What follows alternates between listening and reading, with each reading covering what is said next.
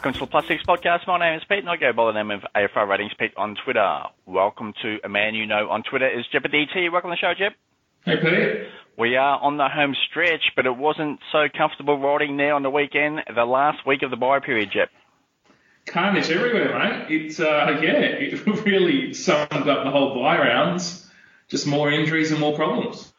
Yeah, it was certainly a situation where you had to just to monitor any type of injury and you potentially had to be a little bit flexible during that last week of the bye period. But anyway, that's done and we're on to the home stretch now.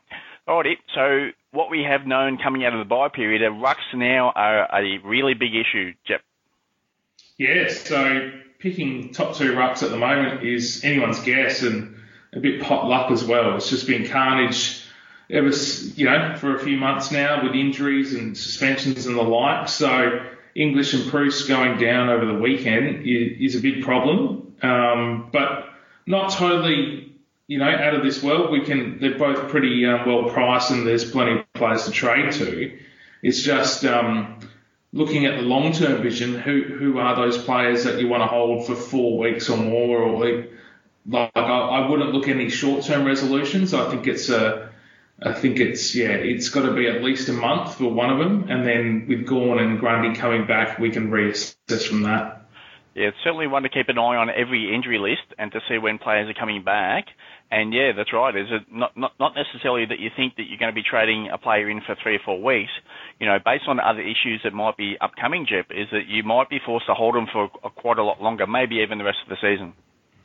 Yeah, and that's what I'm careful of. So I think basically the attitude you have to have, whether it be true or not, is the player I'm bringing in this week, I'm keeping for the for the rest of the year.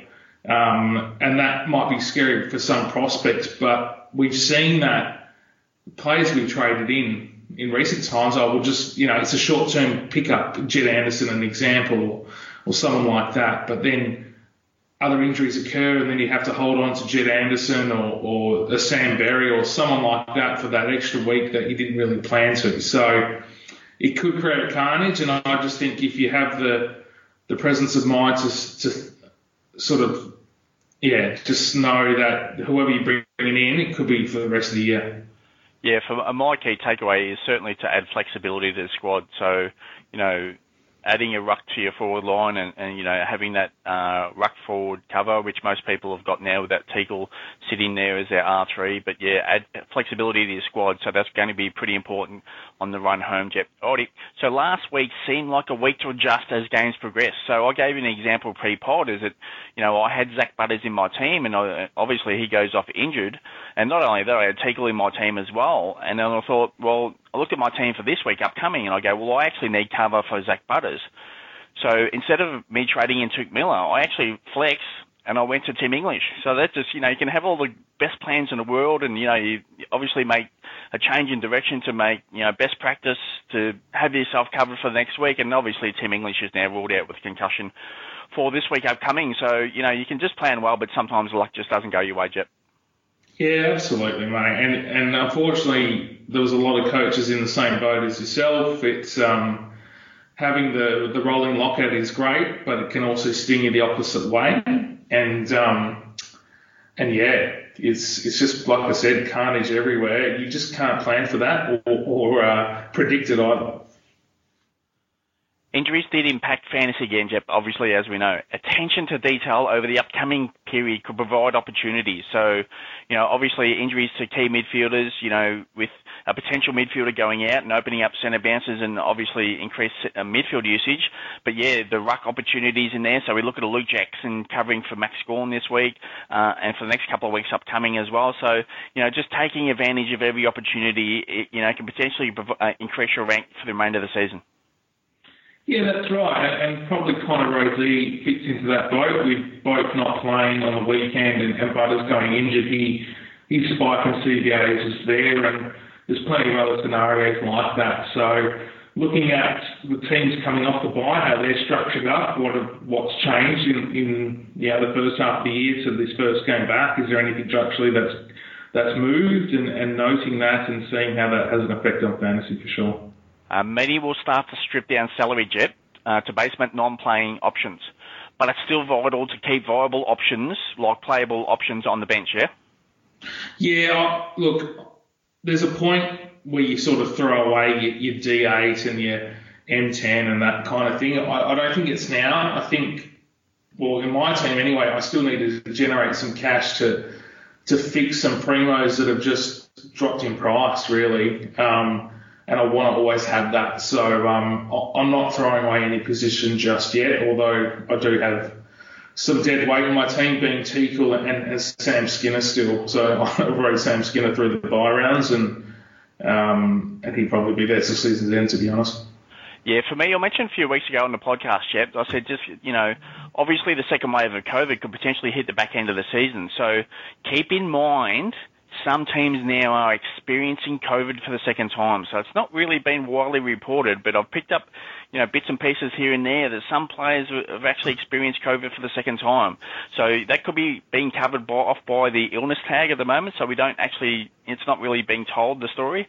So, you know, be obviously, you know, bench cover is critical. You know, obviously we can strip down one or two, one at least from each line. That's fine. But yeah, you know, we might you know, obviously what we experienced with West Coast early in the season, you know, obviously that opens up to the second wave, you know, hitting the East Coast potentially for the teams there. So yeah, so some teams are starting to experience that for the second time now. So, you know, is that illness tag being used to cover everything? We, like I don't know, but um, spe- specifically some players have experienced COVID for the second time now. So it's really just a, an important situation um, to have, you know, really good bench cover and obviously use the um, rolling lockouts to your advantage. So, yeah, you know, obviously that could provide some certain, you know, genuine opportunities, you know, for those with a solid bench coming home. Jep, is that you know you you're moving on like a, a Jake Soligo onto a field to cover off that somebody has just been taken out for health and safety protocols or illness or on the day of illness or whatever that's going to be. But yeah, and, th- and then we obviously have to add the flu situation into this um, into the game as well. So obviously most teams have been impacted by flu. So that is under the illness tag there as well. So yeah, it's it's, it's certainly not going to be smooth sailing towards the finish of the the fantasy season, Jep. So just yeah, really quality bench cover. So obviously you can strip down one per line potentially, except for the rucks. Um, but yeah, have that quality player in there. Is that um, that bench cover? That that's my recommendation to finish off, Jep. Yeah, you're spot on, bud. And look, we're fortunate enough where there's a few young guns around, like Parnell's still cheap enough. Mm. Um, D'Ambrosio showed plenty uh, in the Essendon game. It didn't quite come together fantasy wise, but you know he's solidified his spot in the team, and I, I think he's going to be a good scorer. He proved, I think he scored 28 in the second quarter, so it, it can come together for him. Um, and then yeah, towards now that we get teams knocked out of the eight, we'll see a bit of development happening and other kids coming through. Yeah, for sure. Alrighty, so most teams should be fully complete or close to it. It's now time to target premium scoring players as soon as possible, Jep. Yeah, that's it. Um, you know, the the Laird, we've harped on Laird for his easy draw for a while now, and this is the time. Um, yeah, complete teams allows for those targets with with the soft draws and um, anticipating those high ceiling games. And it's not just for you know one or two rounds. It's it's probably a month look ahead, and there are captain options and vice captain options as well. Alrighty, we are talking AFL Fantasy Season Long Classic Mode. This discussion is pre-round 15. This podcast has been recorded on Tuesday night, June 21, and of course, the news is being crushed out for you on the AFL Ratings Network. The content is free. Likes and retweets are always appreciated. Again, make necessary adjustments as news comes to hand. So before we get into ownership, Jep, I'm just going to run you through some top 25 scores. So what the, you know, the top 25 teams scored in round 12, round 13, round 14, some averages there, and just to give you some sort of uh, feedback on what teams, you know, the top ranked teams did score, and obviously for the listeners there as well. So um, what we did have was the average for the top 25 was 5,519 points, so it was pretty quality in the end. Obviously, we had some issues, most of us throughout that bye period, but yeah, it was pretty quality score in the end, I thought. Uh, the highest scoring round for the top 25 was actually back in round 12, so the average there was 1899. Uh, the lowest was last week, so around 14, 1800. And the middle round there was 1819 uh, there for the middle round there. So the fifth, the current fifth ranked team, Jep, scored 5,634. Um, the, the 13th ranked team was the highest at 5,659 and the 24th ranked team was 5,625. In the top 25, your three lowest scores were are not in any order. So 11th ranked team was 5,387. The 14th ranked team was 5,393. And the 16th team was 5,396. So we had one score in that top 25 over 2,000 in that three three week bye period. That was back in round 12 from the 14th ranked team. Had 2,008 points, but ended up being one of the lowest uh, three teams out of that top 25 to score over that three week period. So there's some numbers for you, Jep. There's some numbers for the listeners. What are your thoughts? Yeah, look, it's all pretty close by the sounds of it. It was all pretty tight and Look, I only scored 5,269 over the over yeah the three bye rounds, and I did quite poorly, uh, much poorer than I was hoping for, and copped a bit of carnage through the rounds that I had to deal with too with injuries. So um, yeah, but from the top 25's point of view, all sounded really really close, and everyone's playing well. So just from reference there, so Matt's still currently tracking as the number one ranked team. He scored 5,486. And again, that average was 5,519. So a little bit of pressure there. He's got a little bit of gap, bit of a gap still. So, but it's going to be an interesting race to the finish of this season for AFL Fantasy Classic mode. All right, Jep, let, let's get into some ownership here. So round 14, top 25 ownership, uh, 20% higher. I'll flex a few under 20% as we go just for general discussion. So this is the squad only. So I've gone through the benches and obviously um, got in the highest price players to reference ownership here.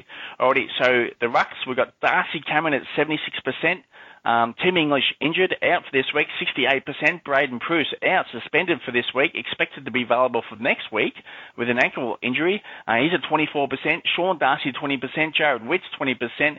Uh, Riley O'Brien there just below 20%. He's at 16. And Max Gawn. A couple of teams did hold, obviously, best 18 scores on field. It was one week where you could have actually held Max, and if we got a favourable injury report, you know, the week after it was recorded, you know, three to five weeks or whatever that was going to be, um, you could potentially, you know, wait one more week and then bring him back in, but they might be forced trades this week. So uh, Max Gawn's still two to four weeks away. So whether that's where that's going to land, we don't know, and there's no real um, locked in date where where he is going to return. So it's eight percent there. Thoughts on any one of those, Jep? Well, it's pretty much what you're saying by those numbers is 100% of coaches in the top 25 need to trade in the ruck this week. So yep. it's uh, it's going to get interesting. Um, and look, there are some good options still that people are probably scared to, to hit the trigger on or, or worried, but um, yeah, a lot of movement, a lot of dictation of how the round's going to go, and even the next few weeks in terms of ranking hinges on one decision, which is that R2, R1 spot. For sure. Okay, on the defenders there, so James Sicily, 96%, George Hewitt, 88%, Jayden Short, 84%, Jack Crisp, 76%, Jordan Dawson, 68%, Sam Docherty, 64%, Jack Sinclair, 36%, Lachie Whitfield, 36%, um, Nick Daicos still there, 24%, and Tom Stewart just 12% there, Jep. Thoughts? Yeah, so Tom Stewart's the point of difference, and we know what a high ceiling he has. So if you're gaining rank and looking to bring a defender this week, I think Tom Stewart's the man. Okay, on to the midfielders there. So Lachie Neale, 100%, Chuck Macrae, 92%, Touk Miller, 76%, Callum Mills, 76%, Andrew Brayshaw, 64%. Clayton Oliver, 64%, Patrick Cripps, 64%, Rory Laird, 56%, was highly targeted last week by the top 25 Jep. Uh, Josh Kelly, 48%, Zach Merrett, 48%, Christian Petracca, 20%, uh, and then just below 20% there, Sam Walsh, bit of a unique option there, 16%. Ollie Wines, 16% there, and just Tom Mitchell, 12% there. Jep, thoughts?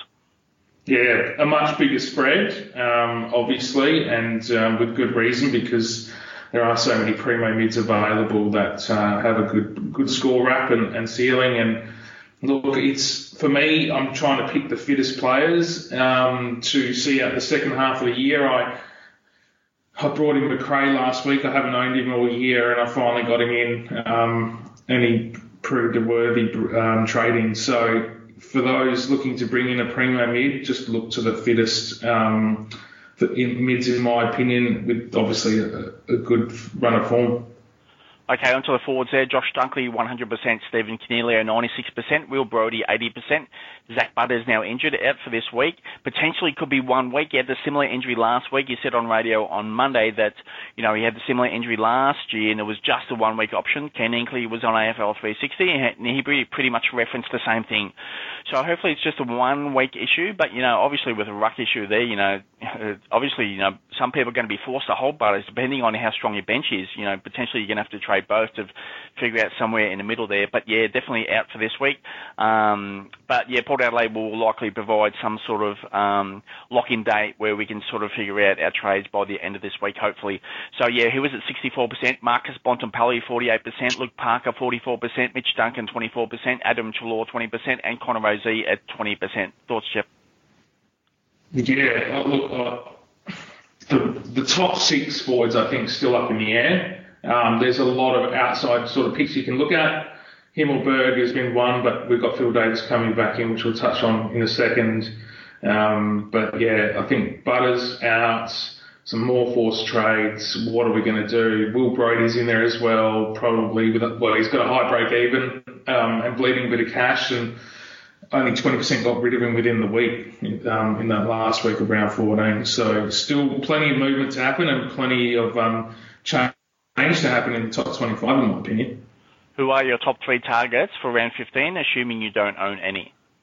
So for me, it's just, yeah, simple Callum Mills, um, Jack Macrae. And the third one I've thrown in here is for this ruck debacle. And I'm an owner, and, and some will laugh, but Riley O'Brien, I feel like it didn't quite come together for him in the Gold Coast game last week, but he's still thereabouts, working really hard. He's got a high work rate.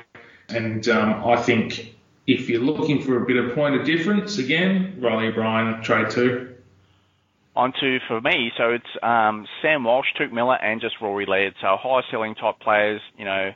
Uh, Sam Walsh obviously had interrupted pre-season there late. Uh, is looks to be in pretty good form right now. Touk Miller, obviously a high ceiling, ceiling player, didn't get there last week, but you know he can pop in big, big scores. And Rory Laird, so um, Matthew Nicks has reiterated earlier this week as well, is that you know they are going they are going to run some of the younger guys through that midfield uh, to finish off the year, and that that includes a Jackson Hately, that includes you know potentially a, a Jake Soligo to give him more time around the ball. But when asked a question specifically about Rory Laird, could he actually go back to halfback to allow you know more youth to go into that midfield? Uh, Matthew Nicks pretty much said you know he's moved beyond that, so he's now a midfielder. So you can pretty much lock in uh, Rory Laird in that midfield. I think we might see some volatility in that Adelaide midfield, as I've said over the last couple of weeks, with regard to you know teams are going to miss the finals. They're going to you know start to structure up their team for next year and have a look at some players and evaluate some midfielders and and different positions here as well. But and Adelaide is one of these teams that you know we could see some fluctuating positions.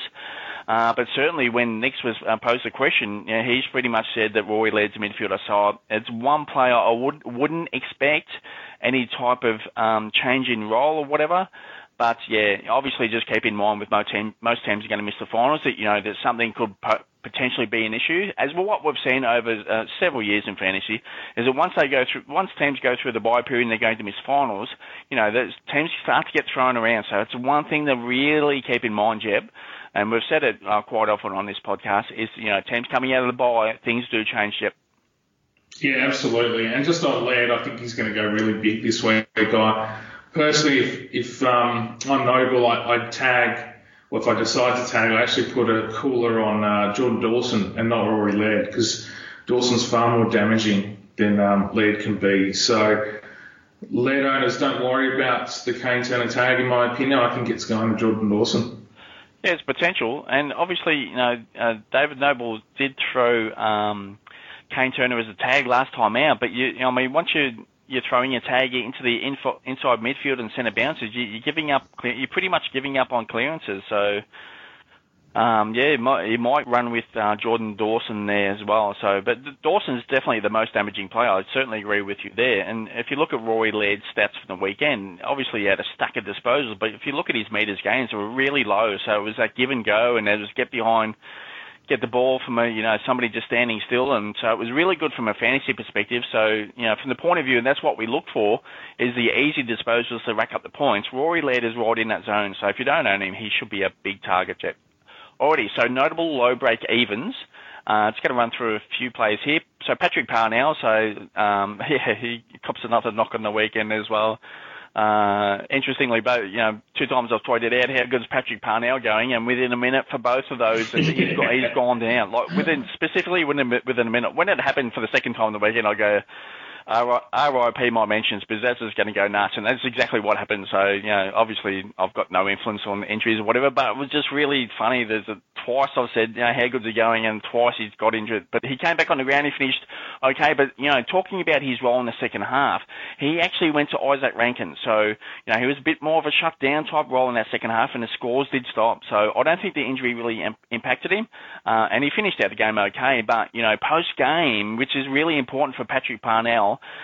um, is that Matthew Nicks is really talking him up. So, you know, Luke Brown wasn't the one to come back in, and, and, and I reckon Parnell's got it over him. I think Parnell's spot is there to hold. So if you haven't got him in your team at the moment, he's a big, big target because Matthew Nicks is really bullish on him there.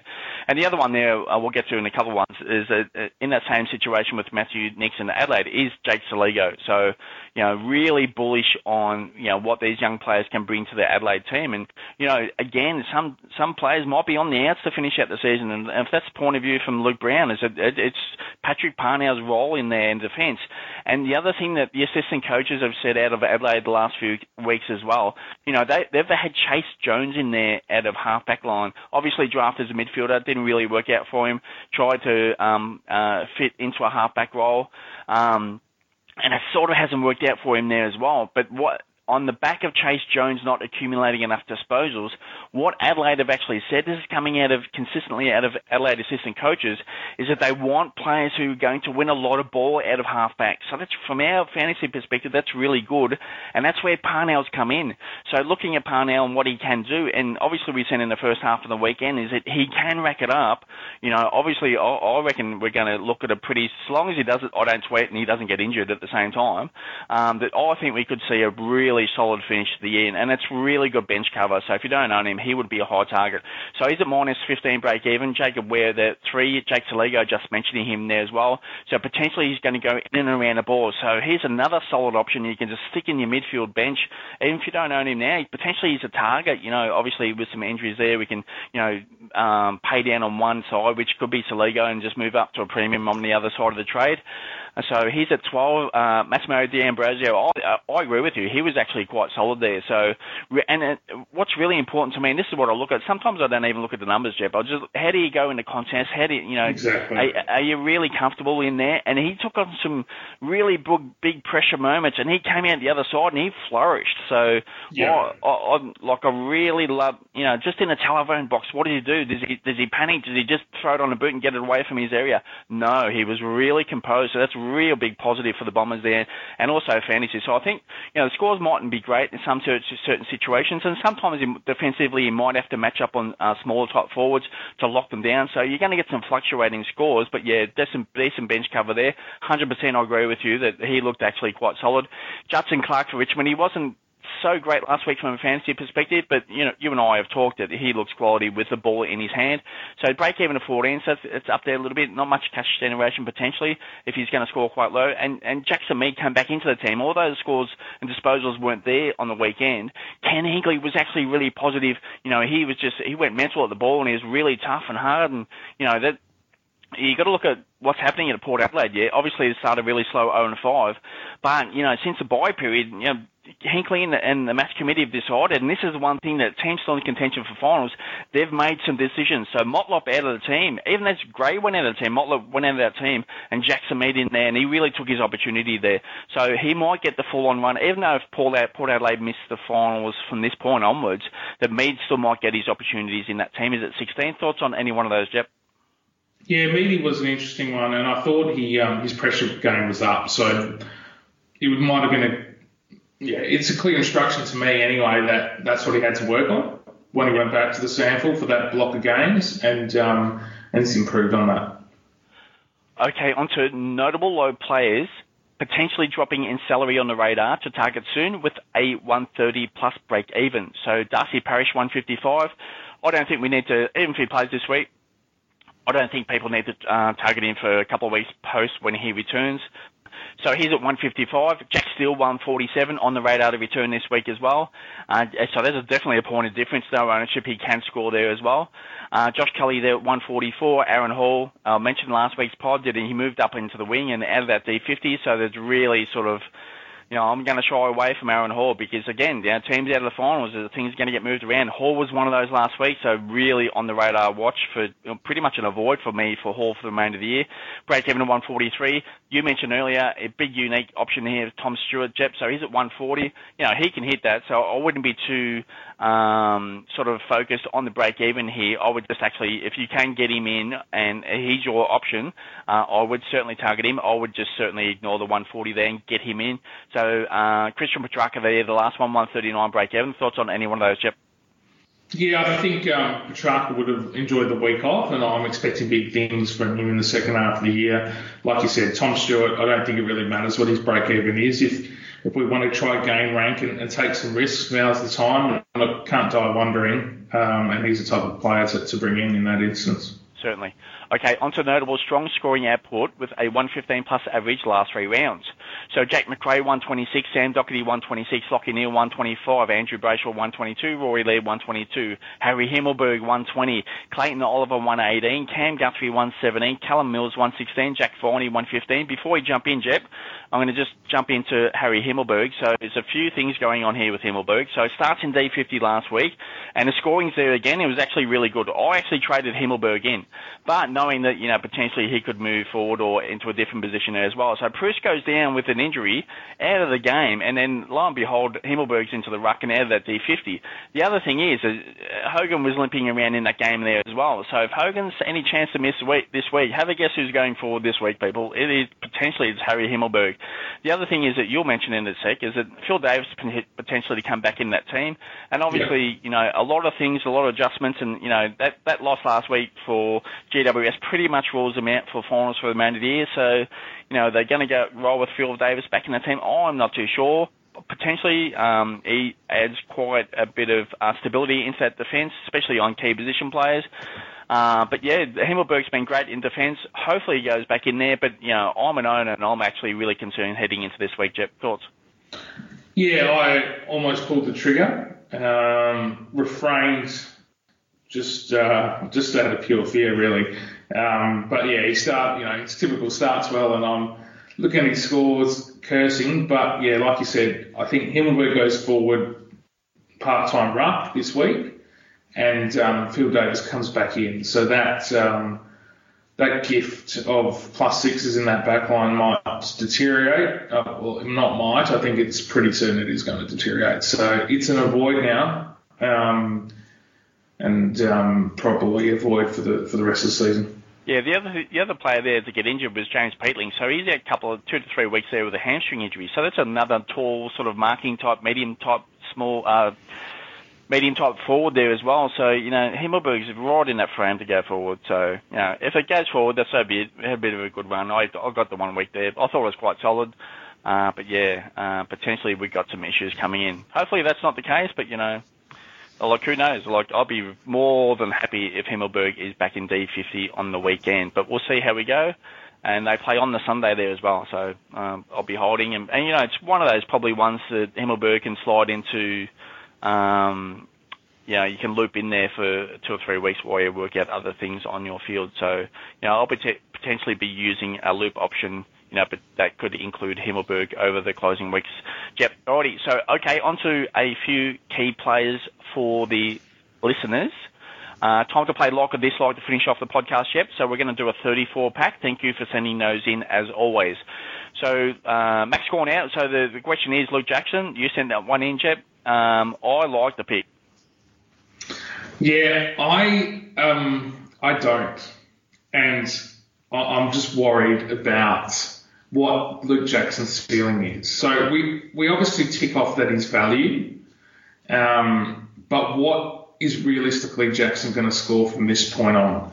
And to me, right now, points are more of interest to me than, than value. So Luke Jackson to me has a ceiling of 90. I don't think it's much beyond that. I don't think he's the saviour and answer to all of our prayers.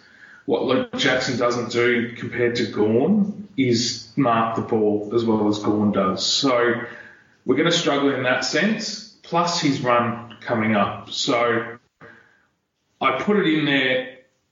Ironically, I I looked at it straight away, Butters, to, and even during the Butters injury, Butters Jackson was the first thing that came to my mind.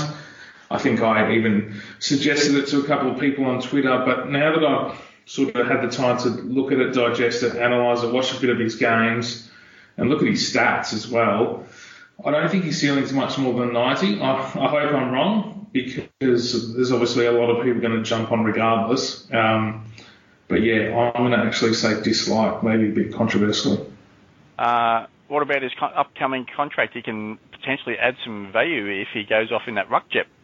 Yeah, it's an incentive for him. I think the offer's already been had, and he's already thinking about the offers, whether to come home or stay in Melbourne. So, to me, if anything, his recent run of form of 60s might be because he's thinking about that contract too much. Um, look, he's going to get way more opportunity. He scored a solid 82 with 83% time on ground, and that's the one advantage that he will have now. So a few weeks back, he's only had 65% time on ground and scored 68. So if he's getting that 85, 90% time on ground, I think he's good for an, you know, around a 90 in a best case scenario. Um, you definitely put the Jets on, and and a lot of ruckman won't be able to go with him. So um, that's an advantage. But um, in essence, I'm just, you know, analysis from my end is his ceiling's more, much more than 90. I'm looking at other players as a result, and um, I'm going to say it's a dislike. Alrighty, onto Jake Stringer. So obviously people look at the score there last week, uh, look at his decent score, but um, potentially to come back in.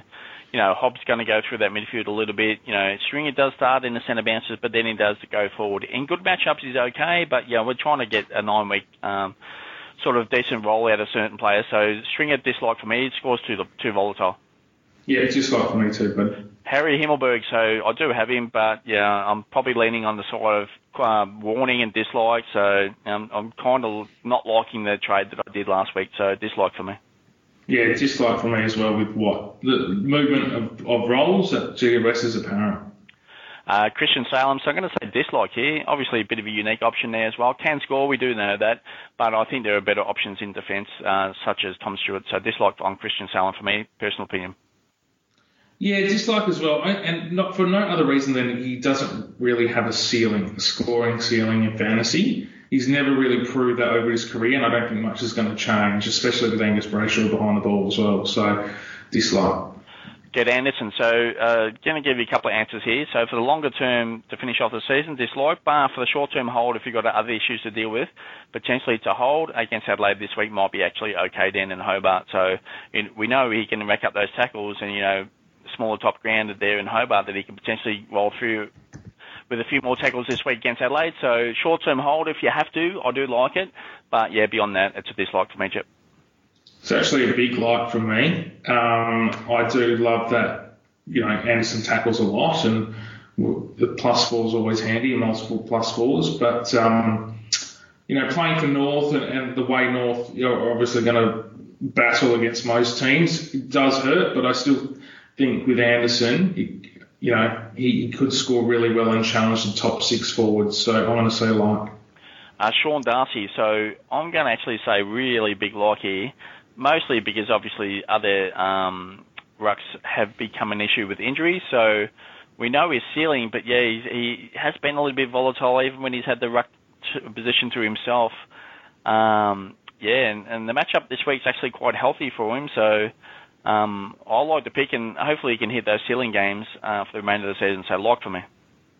Yeah, I like the pick too, and I'm looking at him very closely for this week. One recommendation I do have though is you need cover. So if you've got a Teagle at R3, you know, it's a bit of high risk, high reward with Sean Darcy. You need to have R3 cover with him because he is prone to injuries here and there. He, he's got a tough skin, and we saw last year probably play through 10 injuries in in 10 games. Um, so that's a great advantage. But if he gets freshened up or has a week off, you're going to need cover. On to Jack Steele. So no ownership. Back this week. I like the pick. Uh, yeah, I like the pick, and if you're going to do it, ignore the break even, just jump on now, try getting that points game. So, like um, Saints inside mids are not depleted, but they're struggling. Uh, Patrick Parnell, so I'll try not to tweet if you're scoring okay next time. So we'll just we'll just save everyone the, the trouble. So it's not my fault. Uh, everyone knows that. But anyway, it was quite funny. Um, wasn't funny for a minute or so when I was a little bit concerned. But yeah, like the pick. Hopefully he scores well, and I'll just save the tweets there for the time being. Yeah, thanks, mate. Yeah, I like it as well. Tim Taranto, so no ownership. Um, you know, do, do we really want to target someone coming off an injury? I don't know, Jep. I like the pick, no ownership, high ceiling type player. You know, if Kelly can be moved on that outside a little bit, maybe Taranto's in there. But you know, yeah, again, the problem with GWS is just they're stacked with midfielders, Jep. So yeah, they get they're going to chop and chain chop out of each other the scores. But you know, I like I like the pick. Um, I'm not too sure where you stand with this one. Um, much the same as Jack Steele. Like the pick, got to do it now. If you're going to do it to try to get that points gain, I, I think what Jarrad McVeigh, Jarrad McVeigh, Mark McVeigh, sorry, um, has proven in his time over or leading GWS is he plays players in their best positions. Yep. You know, plays players to their strengths, and we both know that Tim Taranto's strength is inside midfield. So that spells trouble for Josh Kelly owners, I think, and um, I think Taranto's a really good uh, tactical trading this week. Uh, Cam Guthrie, uh, again, I've mentioned Geelong are going to manage players, and they're really open with this. So I don't think Guthrie would be in that range of players to be managed, um, and he's been okay. Can tackle uh, at a high rate as he did on the weekend. Uh, ownership, not much there as well, so a bit of a unique. Don't mind the picture.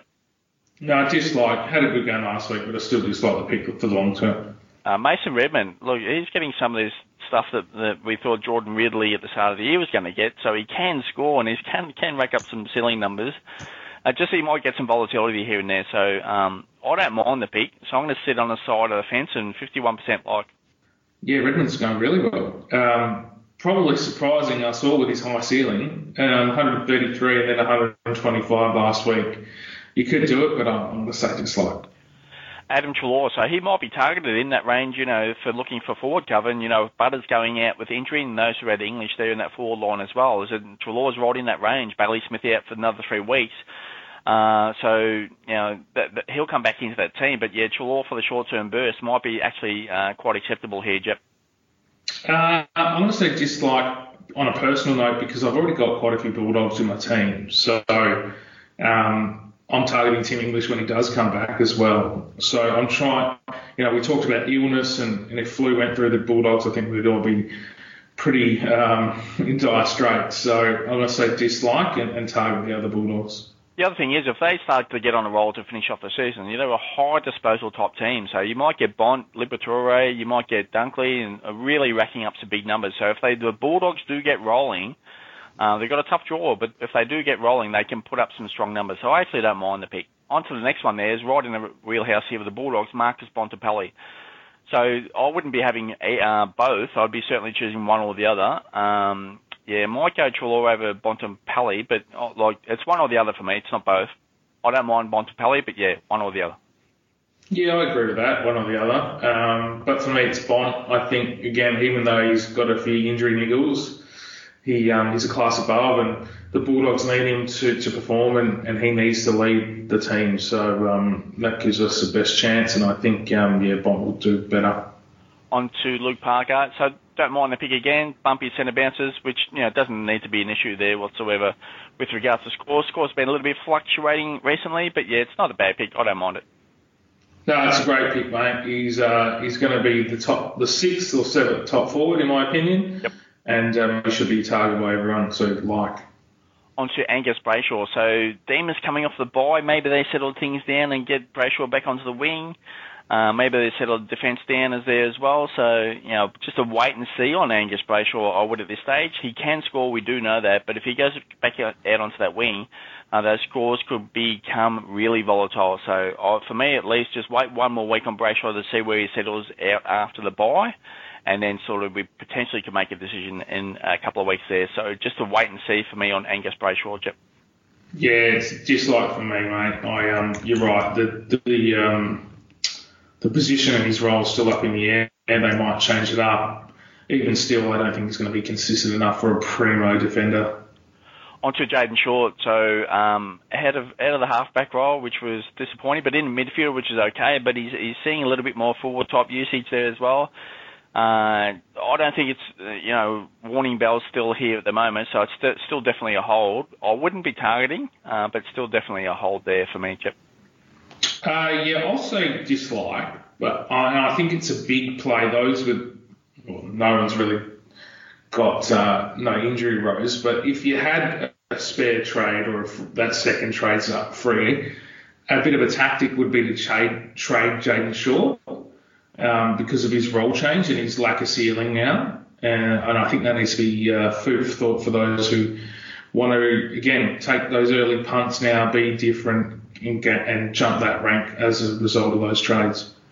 Uh, so Brodie Grundy's a few, still a few weeks away. So Darcy Cameron, um, you know, the, the, all of a sudden the Magpies do have actually really good matchup against um, not much GWS ruck opposition this week. So uh, I've got to imagine that Cameron could be in the wheelhouse for another big score this week. So I still like the pick there. Grundy's still a few weeks away, Jep. Yeah, it's it's a still a great pick, mate. It's a big like. Uh, ben Keays, so mentioned Adelaide before. Uh, Matthew Nicks saying Rory Laird's not the one to pretty much go out. He's that midfielder there, there as well, but he didn't really put Ben Keays in that same situation. So if he wants to get Soligo in that midfield in and around the ball, if he wants to get Hately in and, in that midfield in and around the ball, you know, would be potentially see Crouch go out to win. Potentially could see you know Keays into a different type role. So you know the Crows did get smashed with regards to what they did with their ball usage on the weekend, and um, I mean yeah, it'd be interesting to see. But yeah, Leeds not the one to move out of there. Keays might be a bit of a risk. So from that point of view, it's a dislike for me. Yeah, I agree with everything you said, buddy. It's a dislike, which is unfortunate because I, I feel like he's one that we all look to because he's the one that never gets tagged. He's got that inside mid role, but if he's getting floated in and out and, and not getting much of it, it's it's a dislike. Matt Crouch, same situation, what I just mentioned there as well. So dislike for me on Crouch. Yeah, straight dislike as well from me. Lachie Whitfield. So ownership very minimal, uh, but we what we do know is what I said on the podcast last week. He's managing a, ankle injury for the remainder of the year, uh, so obviously got to keep on that from the news perspective. So there's no he played. Um, okay on the weekend, so I don't think it's too much of an issue unless it just flares up again. So for me, low ownership, a high ceiling top player, I do like the pick. Yeah, I love it too. I think you know he's pretty cheap still, and he's got that ceiling, doesn't he? So you want to run the risk with his um, glass body, um, by all means, pick Lachie Whitfield. Uh, Tom Liberatore. So obviously we can slot him in the forward line, but it's just I would just go for different options there for me. For me, so dislike for me. Yeah, dislike as well. The thing with Libba, he'll probably do great without Bailey Smith now. I think he's got, like I know, I've sort of monitored how the uh, time and ground happens without Bailey Smith there last week. And he was one to increase. And I think he will have a really good month as a result, but it's after that. So, yeah, if you bring him in this week, I think it's a pretty good pick. I uh, I would just flag it for when um, when Bailey Smith does come back and they need to share more mid time. Uh, Zach Merrett, so it's a like for me.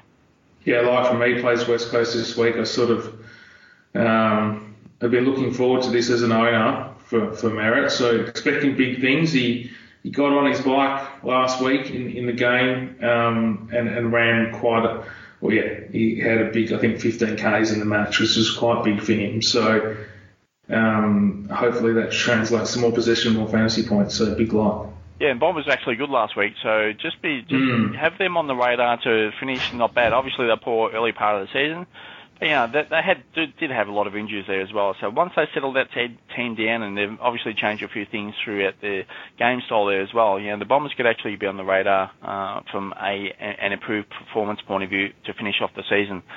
Already on to Toby Green. So uh, hit the scoreboard last week. Uh, he's got actually a pretty decent matchup this week against Collingwood as well. So if you're looking for short-term burst, yes, maybe, but long-term volatility. But he can score Jep. So I'm right on the fence on this one. I probably going to lean on the fence side of saying dislike volatility. Yeah, dislike for me too. He needs goals to, to get those really high scores. So Um, that might not happen from week to week, but at the same time, he, you know, there's a lot of men going down around him in terms of key forwards and, and goal kicking forwards. So he might be the first and only go to. Um, so I might have to eat my words, but I'll still stick with Dislike. On to Dylan Shiel. I don't think I can go there. So I know we know he can score when he gets going, but yeah, dislike for me. Yeah, it's consist- It's about consistency, isn't it? And I don't think I have the confidence in him to, to do those um, big games week in week out. So dislike. Yeah, Tom Green, a lot of stack of midfielders in that Giants are going to take points off him. Uh, inside midfield type player, uh, contested ball, uh, love all that, but yeah, doesn't really. Well, he's early in the season did have that ceiling, but he really really hasn't shown that really high high ceiling since. So dislike for me. Yeah, dislike for me too, but. Todd Goldstein. So obviously people are just searching everywhere for rucks and looking at price tags and you know players that did come in to that range of being previous uh, good fantasy scorers like Todd Goldstein. But yeah, definitely a dislike for me.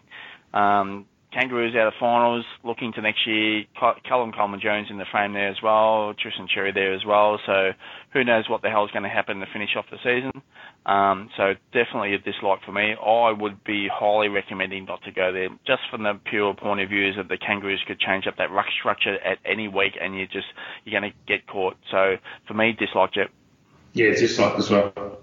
Uh, Mason Cox, so two volatile. Can obviously scored quite well last time uh, and what seemed to be a pretty poor matchup, but uh, he actually hit the scoreboard there as well. And uh, yeah, oh, like just too volatile. So obviously, people looking at the price tag there, get matchup could be decent there as well. Uh, starting at a 50 50 rate with regards to Cameron. Uh, that's how they enter the game. We'll split 50-50, and then based on how the game plays out is where they play. So if Cameron's doing okay in the ruck, he'll stay in the ruck, and Cox will stay forward, and vice versa. So, you know, we're not really uh, locked in on what type of role he does have. From that point of view, uh, if he's out of the ruck, that you know, scores could be volatile. So dislike for me. Uh, yeah, dislike for me. He, he plays one good game every 10, 15 games, so you can't uh, expect much from a fantasy point of view. Uh, Toby Nankervis can score at a pretty decent rate, but the high, high ceiling definitely not there. But Nank can get it going for you. So, um, not if you're really stressed, Nank is probably the one, maybe. But yeah, if, you know, if we're looking at Nankervis as an option, you know, obviously the Rucks are a struggle, but that's exactly where we're at. So, I don't mind it. Um, yeah, I just don't mind it. No, dislike for me. I think Darcy, Cameron and Sean Darcy are better options. Um, Riley O'Brien as well is a better option, so dislike. Uh, Josh Kelly still like for me, even though score wasn't there on the weekend. Yep, like as well. Riley O'Brien, like the pick. Yeah, I, I really like it, and I encourage coaches to seriously look at it. Uh, Patrick Cripps, so started slowly last week, but got going in the end. So still okay pick, but yeah, watch and see. Uh, Blues got a tough run to finish off the season.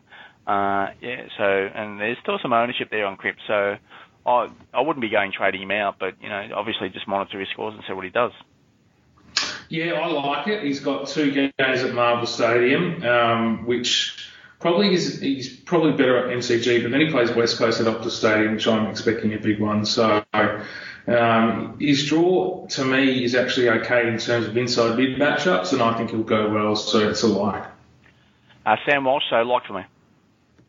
Yeah, straight like. I um, tried to get him in last week and um, opted for a different avenue. Uh, got Doherty instead, so um, that ended up okay. But um, Walsh has got that high ceiling. He's one of those fit midfielders I was talking about that will have a huge second half of the year.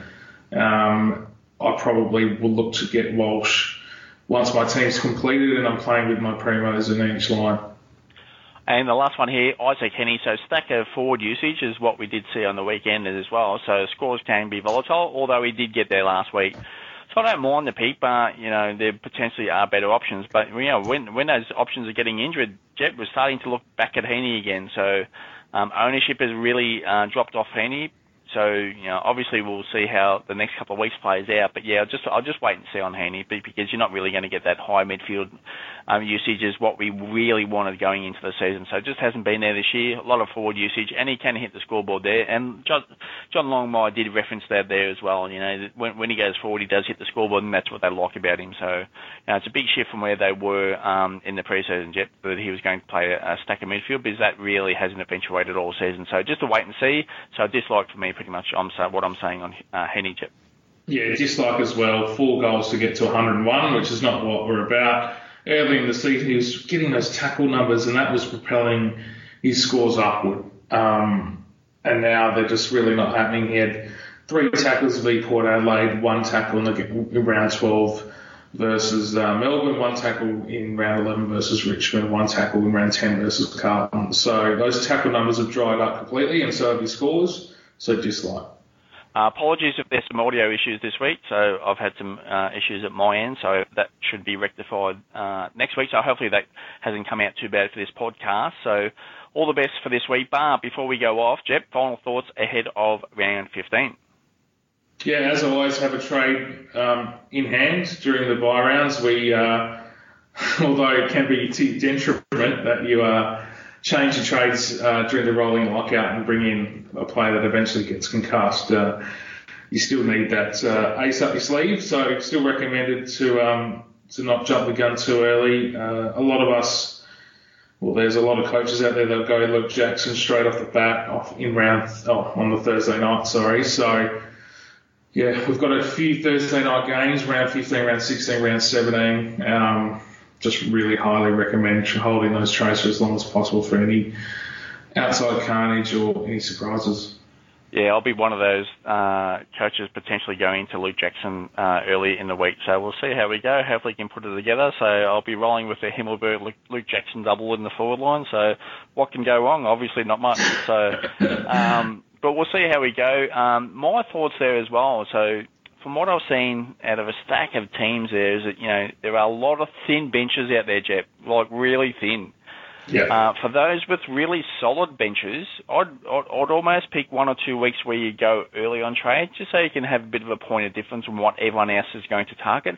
So that might be a bit of an indicator if most teams are willing to wait on their trades, you know, pulling a trigger early on a trade. So specifically what I'm talking about, if, if uh, Tom Stewart was going to play lock on a Thursday night and he's still low owned yet, so if you've got really strong bench cover and it doesn't seem to be that much injury or illness or COVID or injury information floating around for the week, by the time we get to like Thursday afternoon, generally we're flushed out, you know, there could be some injury or illness type issues um, maybe it's time to you know target going early on a specific like like a Tom Stewart high selling type player. You know the Cats have got a stack of games at the finish off at home, so he can just sit in that like D50 and just take a stack of marks. So if you've got a strong bench, you know, sometimes you might you might pick a week and just go right. If it's Tom Stewart on a Thursday night or early in the round, I might just go him instead. So just you know, because you know most of the, most of the highly ranked coaches and the top ranked coaches aren't going to go there because everyone's holding their trade. So at some stage you've got to take some risk on Jep. So it's just you know it might not be this week,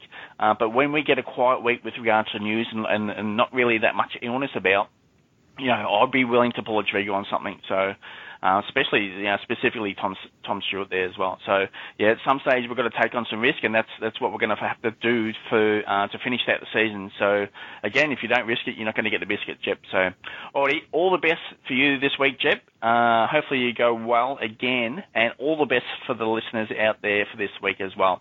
Uh, thanks for listening in. Thanks, guys.